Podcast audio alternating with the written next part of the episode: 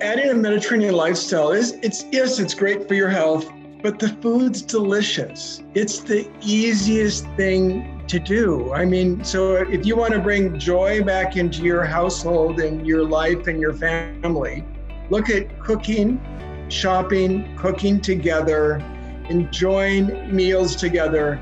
Um, have a leisurely time and have fun. It's all about having fun and eating delicious food, and that just makes it so easy.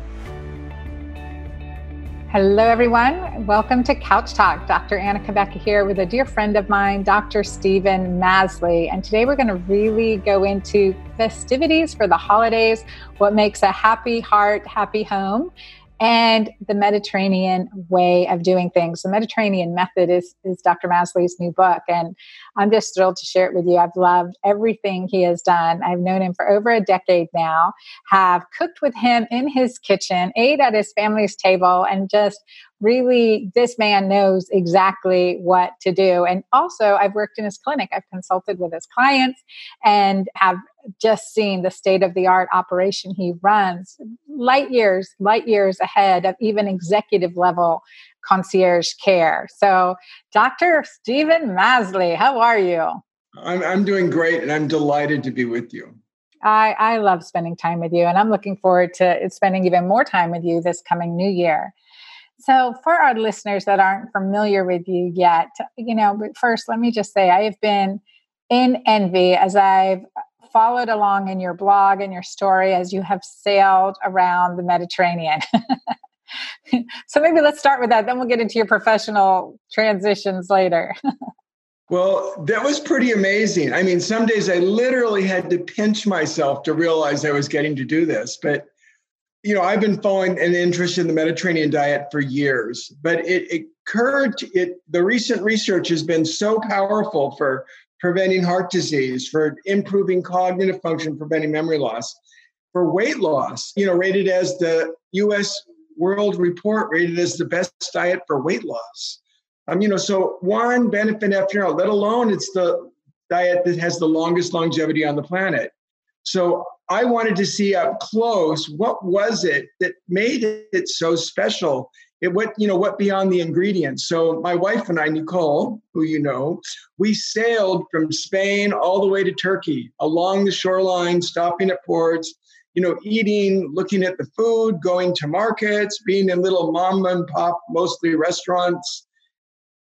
It was awesome. Just an amazing trip. But i learned so much about you know, here I've been studying the Mediterranean diet for probably 15, 20 years on paper. But this was certainly something new to look at it up close like that, tasting the food and experiencing it at the same time.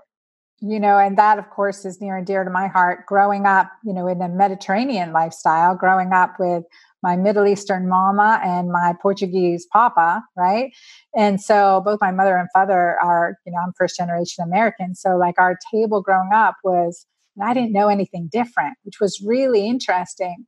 However, Steven, which was fascinating to me as I saw the transition between the family from my mother's side that came to the United States versus the one that stayed living in the Mediterranean, that three out of the eight that came to the United States, well, only three came to the United States out of eight brothers and sisters, but all three died in their like 50s, early 60s.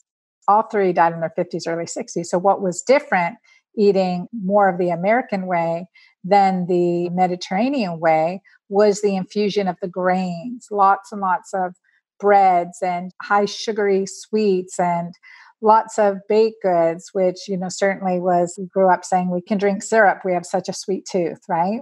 And so those were things that, you know, were outside of the Mediterranean, but the classic like greens and vegetables and, you know, rolled grape leaves and fresh meats and fresh fish. And that was also something that was different. We weren't getting it fresh anymore, not in, and then in, you know, small town suburbia, Pennsylvania.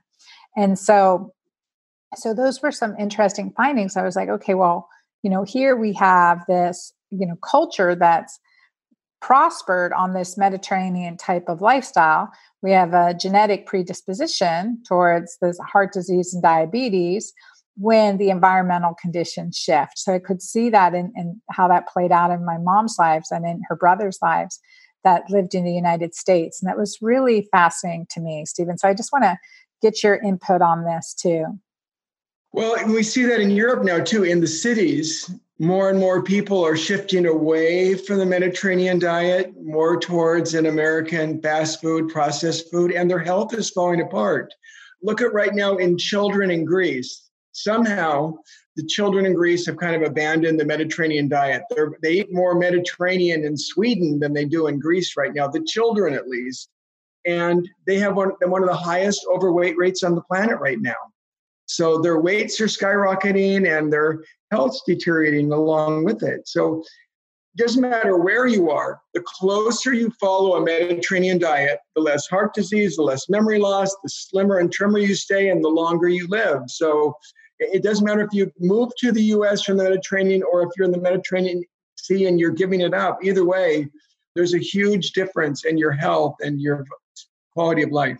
And you know what I think is really fascinating? So this whole the epigenetics component of it. So the are you know family for generations surviving on that Mediterranean lifestyle knew knew somehow right that that lifestyle will make their genes thrive their warrior genes their survival genes plus with the religious fasting that's part of like the in the catholic religion and the orthodox religion there's many many days of fasting so these cultures these habits that were like these traditions that have arisen were to optimize their genetic potential. So the Mediterranean food with an active lifestyle, with fasting, periods of fasting, like these things optimize this genetic potential. It's like the Native Americans, always look at it that way. They have warrior genes, but these genes in the wrong environment give them diabetes and heart disease.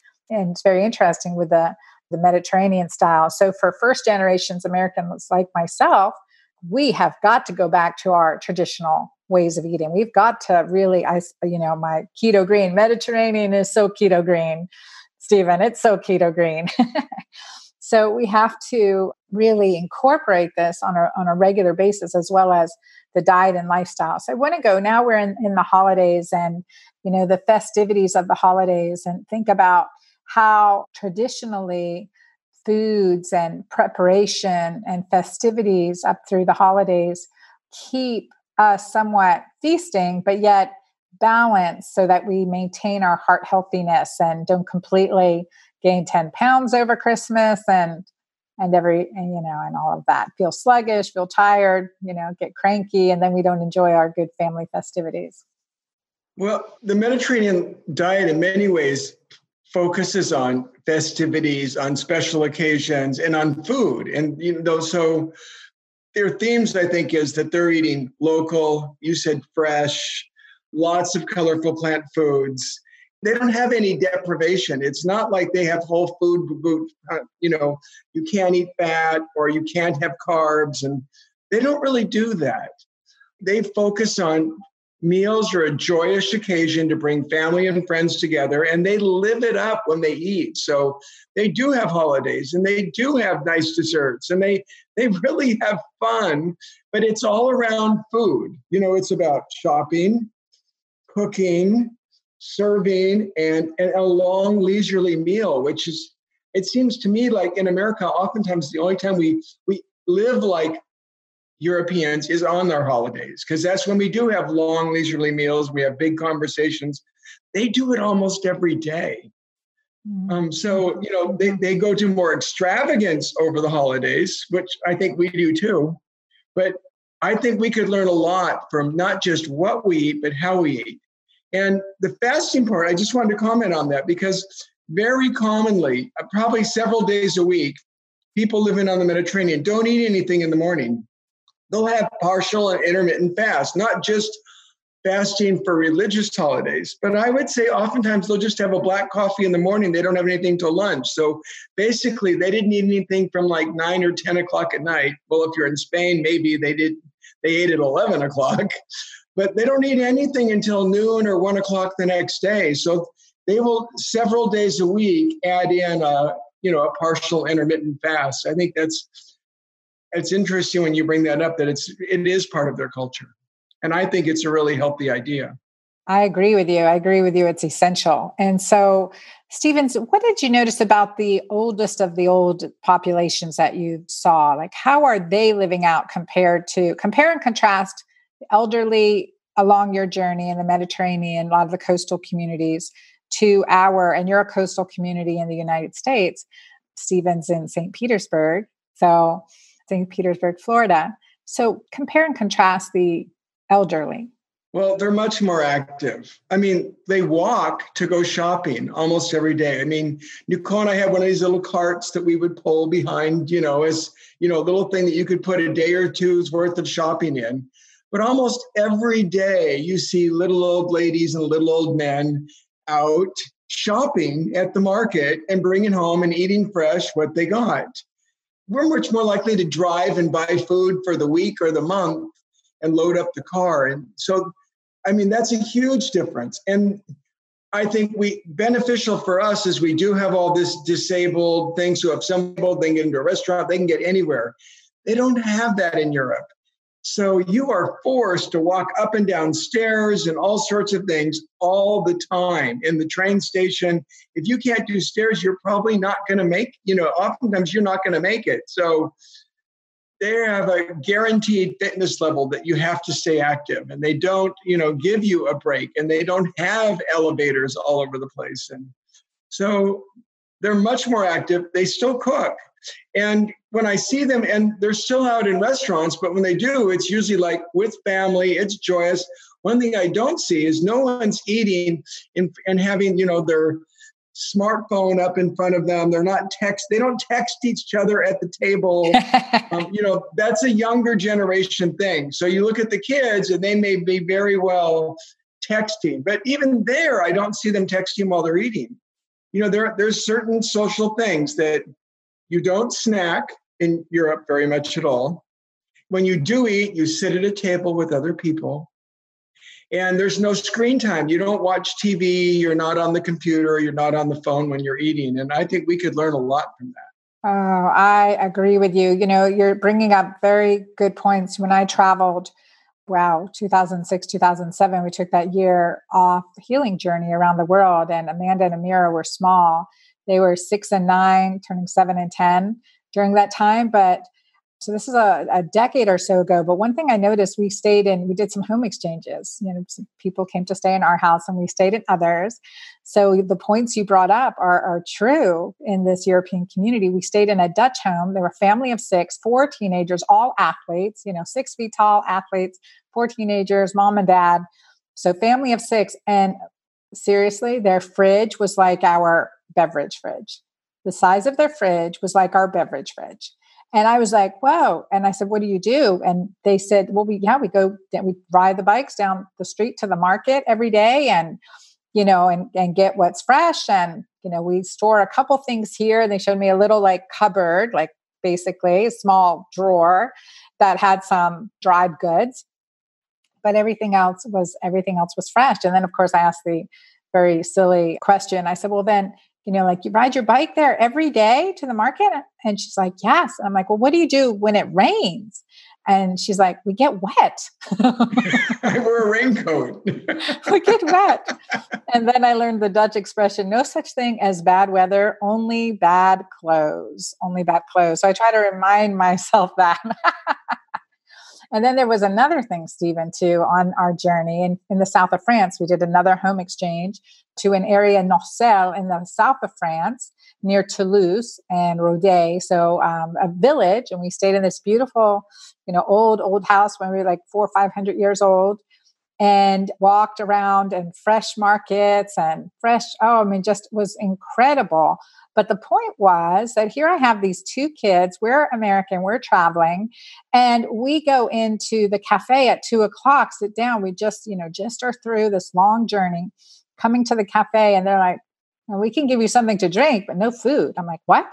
No food? And no. And like between two and seven, no, no one's going to feed you between two you and seven. The, yes. I miss the feeding and every window. country has a different time. Yep. And I thought that was fascinating. You can't, you want to, you can't eat if you're going out. You can't eat in the middle of the day. It's not like 24 hour free access to food. And so that was like, huh, this is a French secret that I wasn't aware of, you know? you can have a cafe, you can have, uh, you know, sparkling water or something, glass of wine maybe, but you're not getting food. well, and that's interesting because when I would offer someone on our boat a snack, they would not accept. You know, I would be like testing a recipe and make something. I'd be like, "You want to try it?" Well, they look at me strangely, like, and it doesn't matter if it's Spain or Italy or Greece. If it's not meal time, where they're going to sit down and have a whole meal, they're not going to have just a bite, a snack, something like that. They don't. It's not part of their culture. Mm, it's like taboo. Wow. What was one of the most surprising things that you discovered on your journey? When I started off, Spain had was like the third longest lived population on the world. Now they're the longest.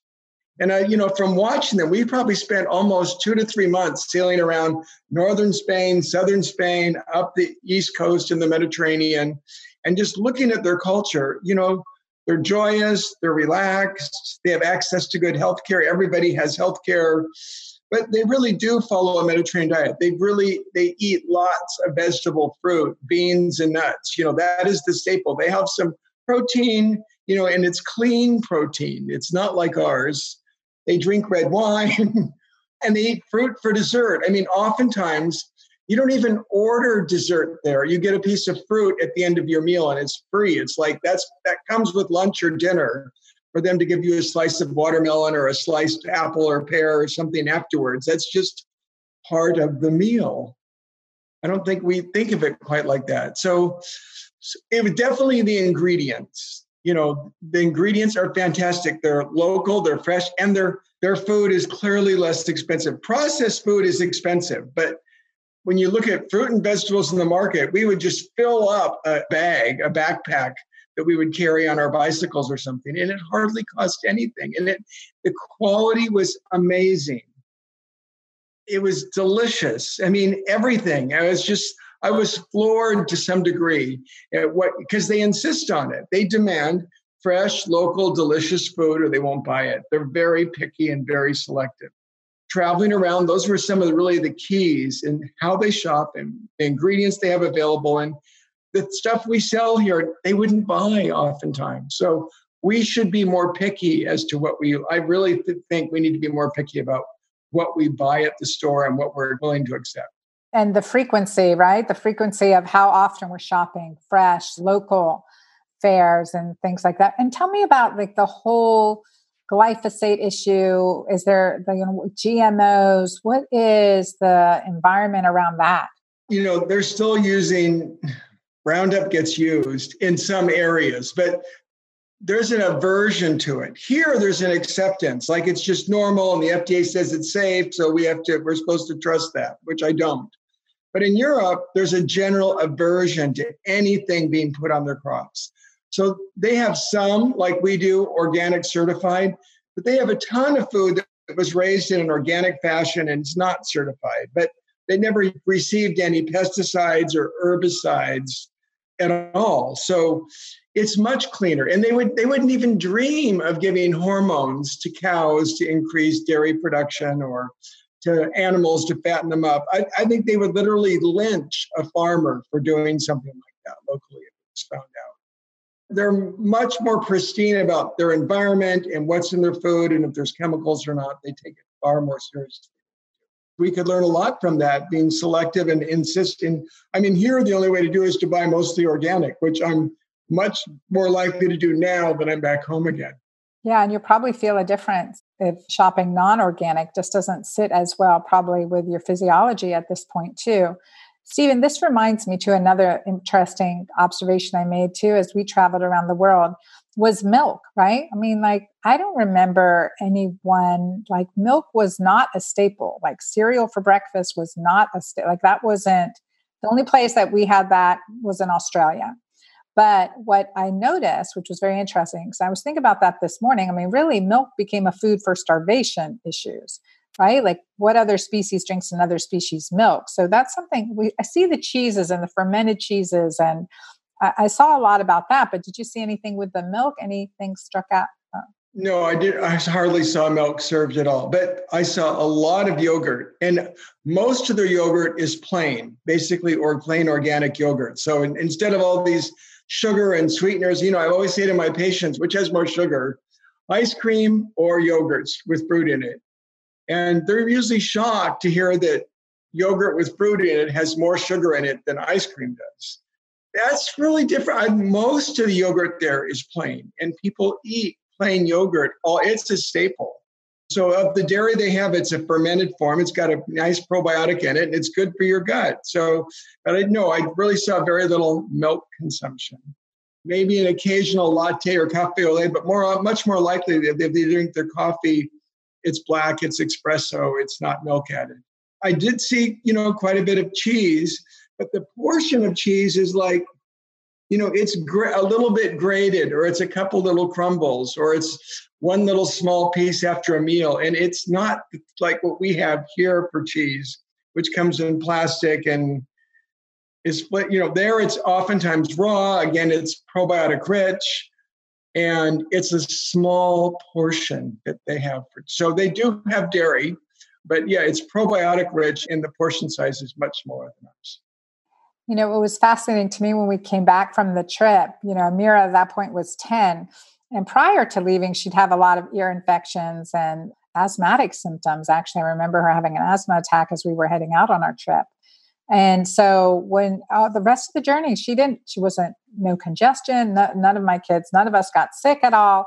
We came back and we were back one week and she had a ear infection tonsils were swollen and angry you know having difficulty breathing again and the difference was she was eating cereal with milk again. Cereal with milk so the mucus increased mucus production for her it's certainly a food sensitivity but like how fascinating just to see that quick shift just a quick shift from one dietary change.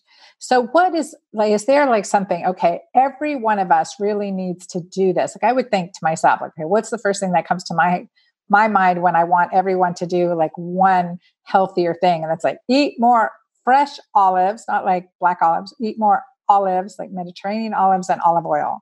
That would be like, I think we need more olives and olive oil, oleic acid, and the benefits of that. That would be my holiday staple on the table this Christmas.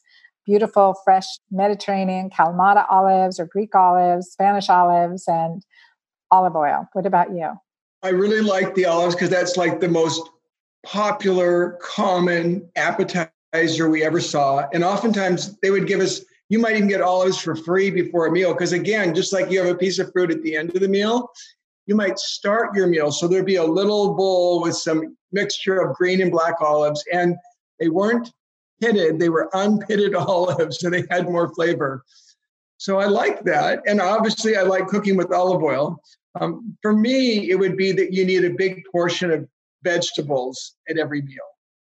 And to me, that was really the theme. And oftentimes, you have to order as a side dish. It doesn't even come with it, but everywhere you look, people almost always order a big vegetable side dish, whether it's broccoli or Swiss chard, green beans, spinach. It's, you know, the variety's endless. And usually it's cooked with olive oil, a little salt and pepper, a sprinkle of some herbs like thyme or fresh rosemary or something like that. And then maybe a little lemon rind and lemon juice at the end. So over and over they have that combination that's one of my favorite side dishes is you know a veg you know some vegetable like that that you saute at low heat with olive oil garlic some italian french herbs and some lemon at the end. I mean that that is the hallmark to me. And it's a big portion you know it's a big part of your plate. So i think that would be number one for me that's number one. Okay and I'm, i want to change or just tie my number one with some good red wine. Let me just tie that too. Hold on, I'm good. Okay, Steven, so I have a question. So, do you know, like, that's a very alkalinizing diet? That's a very keto alkaline diet for a lot of uh, Mediterranean stuff. Were you checking your urine pH? Did you see, like, if anything made it more, less? Do I need? Honestly, I didn't bother because three fourths of what we ate were vegetable, fruit, beans, and nuts and they're big vegetable portions. And the meat portions, they do eat meat. They'll have seafood most often or some poultry, rarely any red meat, but the portion size is small. We're talking three, four ounces would be the portion size. And the other thing that, you know, is acidic besides meat would be grains. And there weren't very many grains. I, I mean, in some places, you know, they're still offering bread and but usually Nicole and I would just pass on the we would aim most of the time to pass on the bread. Mm-hmm. Mm-hmm. And if you did get a grain dish, which they do serve, it's again a little tiny portion, a big portion of vegetables and a little portion of grain. So the only thing with acid in it is usually a small, occasional portion. And the alkaline foods are big and abundant at every meal. So I would say if you really, if you're following the Mediterranean diet, it's far less. You could check out of curiosity. I think you you would just be curious to see what it is. But yeah, um, yeah, definitely. it becomes far less necessary when you eat that way all the time. Mm-hmm, mm-hmm. And plus, you know, you're very in tune with how you feel, right? Like less arthritic pains, more mobile, more energetic, and memory and clarity. This is something that's interesting in our different cultures, right? Like the our older generations are losing their memory, increasing risk of dementia and Alzheimer's. So, how does that look overseas? You know, they have places in like Greece where they say people never get dementia, and in southern Italy where it's really no one ever thinks about it. You know so the foods they eat the lifestyle they have they their memory you know we're having an, an epidemic of premature memory loss and decreased brain processing speed. It's far far less common. So i'm used to in europe i'm used to seeing 80 year olds who are still active they're out shopping every day they're walking around they stroll after dinner and go for a walk they eat these long leisurely meals with their family here, we're almost, you know, like institutionalized from memory loss and disability by the time we hit our 80s. So the, the difference is striking. That um, is, and I just want to encourage our listeners too, like in, in this, you know, how you've practiced and how we've practiced and how we've tested our clients. We've seen these markers improve with however we're feeling, however your parents are feeling who's listening here today, your parents, you're caregiver, and you're seeing that dementia, it's never too late. We've seen cognitive function, you know, brain speed, we've looked at coronary marker, certainly carotid intimal medial thickness, right? Carotid artery intermedial thickness with ultrasound, CIMT for short, and we've seen improvements there. Well, at least from my clinic, you're, you're very well aware that in our clinic, we documented hundreds of people who shrunk their artery plaque by 10%. And most of my patients have an improvement in brain processing and cognitive brain processing speed and cognitive function. So commonly, I would see people's brain function not only not diminish, but get better. People become sharper and quicker. Um, they're shrinking their artery plaque. All those things are part of following this kind of lifestyle that you feel better, you're trimmer, and protecting from memory loss and protecting from heart disease. I mean, those are like the two big killers in America today. So it's super important. Well, tell us a little bit about your book, The Mediterranean Method. This was really fun. And it, it comes with, you know, they actually put photos. This is the first time I've ever had a book where they had 20 photos in it um, you know, of the meal. So that was kind of a neat, you know, to, to, create 50 recipes and then photograph some of them and make them look beautiful, like for a holiday meal. So I really love putting this together. It was the easiest book I've ever written because it was so natural for me. The idea of how does following a Mediterranean diet prevent heart disease? How does it enhance your cognitive function, prevent memory loss? How does it make you live longer? Why is this rated as the best diet for weight loss by US News and World Report? There's so many things that I wanted to put the tips in. My real goal was how do you make this easy? What steps can you take to simplify it so you can put the food in your pantry, prepare the meals easily, your family and friends love what you're cooking. That was really my goal was the, the how-tos. And I really wanted to point out some myths there's a whole, you know, some people think, okay, if it's Italian, if I'm eating pizza or tomato sauce on it, it's more than that. You know, the ingredients really do matter. And I think that's a key take home message from the book is finding the right ingredients that taste great, that are easy to prepare, and that are, that are good for your heart, brain, and soul. I agree. And I'm looking forward to sharing those recipes with my community. There'll be a link below, but also can get it right at anywhere books are sold, right, Steven? Anywhere books are sold on starting December 31st. And if anyone orders, pre-orders it early, I have a special offer. I'm offering cooking on my website. I'm offering cooking classes, so I'll give them a free series of cooking classes on, you know, making an appetizer, a main dish, a soup, a salad, a side dish, a dessert. How do you incorporate so some videos with cooking classes with me here in this kitchen? How do you make it easy? So if you pre-order it or order it when it first comes out, you can get that bonus on my website, drmasley.com. Oh, I love it. I love it. I love it. Okay, Dr. Masley, D R M A S L E Y.com. So we'll get that there and we'll put a link below in the show notes too. Okay, one more question, Steven. So, you know, I'm all about intimacy, romance, connection. So we know, like, what about longevity in marriages? What did you see? What about libido and sexual function? Did you sit at a dinner table with others 60 and older and ask them, how is your sexual function? Maybe, maybe you didn't, but I'm curious. you know, when we think about romance is an important part of the Mediterranean lifestyle. I mean, there's still courting going on between couples, regardless of their age. You know, you see men and women out buying flowers to take home in their 70s and preparing romantic meals by candlelight and dancing and you see hugging and you know i think they're a little more less affectionate in public than we are but you know the general rule is that once you get in the bedroom you know they become into tigers so there's this idea of passion so you won't see a lot of you know people groping themselves or each other in public. It, they're a little more private than that. But they talk about intimacy and they talk about romance well into their 80s and 90s. So there, there's no hesitation here.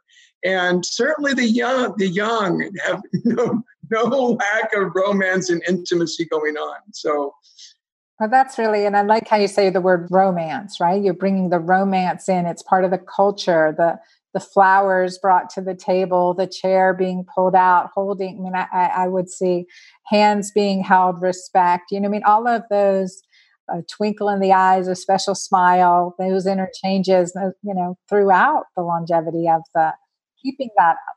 Yeah, it's not just having sex. There's all this romance that goes along and builds up to it. And I think it makes it sweeter. At least, you know, um, I'm in my mid 60s, and, you know, for Nicole and I, you know, it's still a really important part of our lives. And I hope it is for the next 20, 30 years. So, you know. Well said. Yes. But I've learned a lot from you over the last decade on how, you know, it starts in the morning by getting up and making coffee for someone. so true. So true. That is early morning foreplay. Absolutely.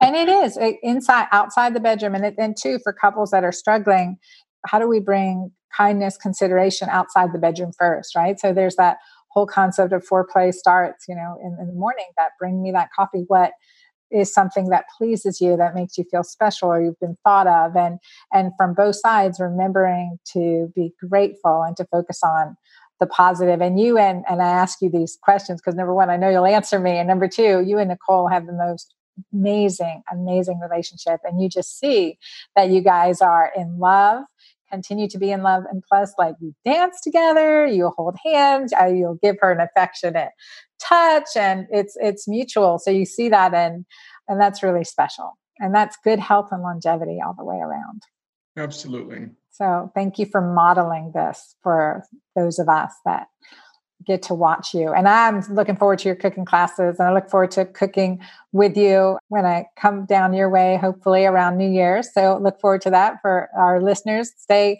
make sure you're on our Facebook page because we'll definitely do some live stream cooking for you too. So pay attention for that and our Instagram.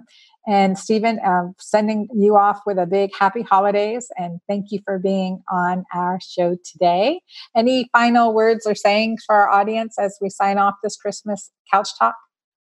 Adding a Mediterranean lifestyle is it's yes, it's great for your health, but the food's delicious. It's the easiest thing to do. I mean, so if you want to bring joy back into your household and your life and your family, look at cooking shopping, cooking together, enjoying meals together, um, have a leisurely time, and have fun. It's all about having fun and eating delicious food, and that just makes it so easy. Mm-hmm. I agree.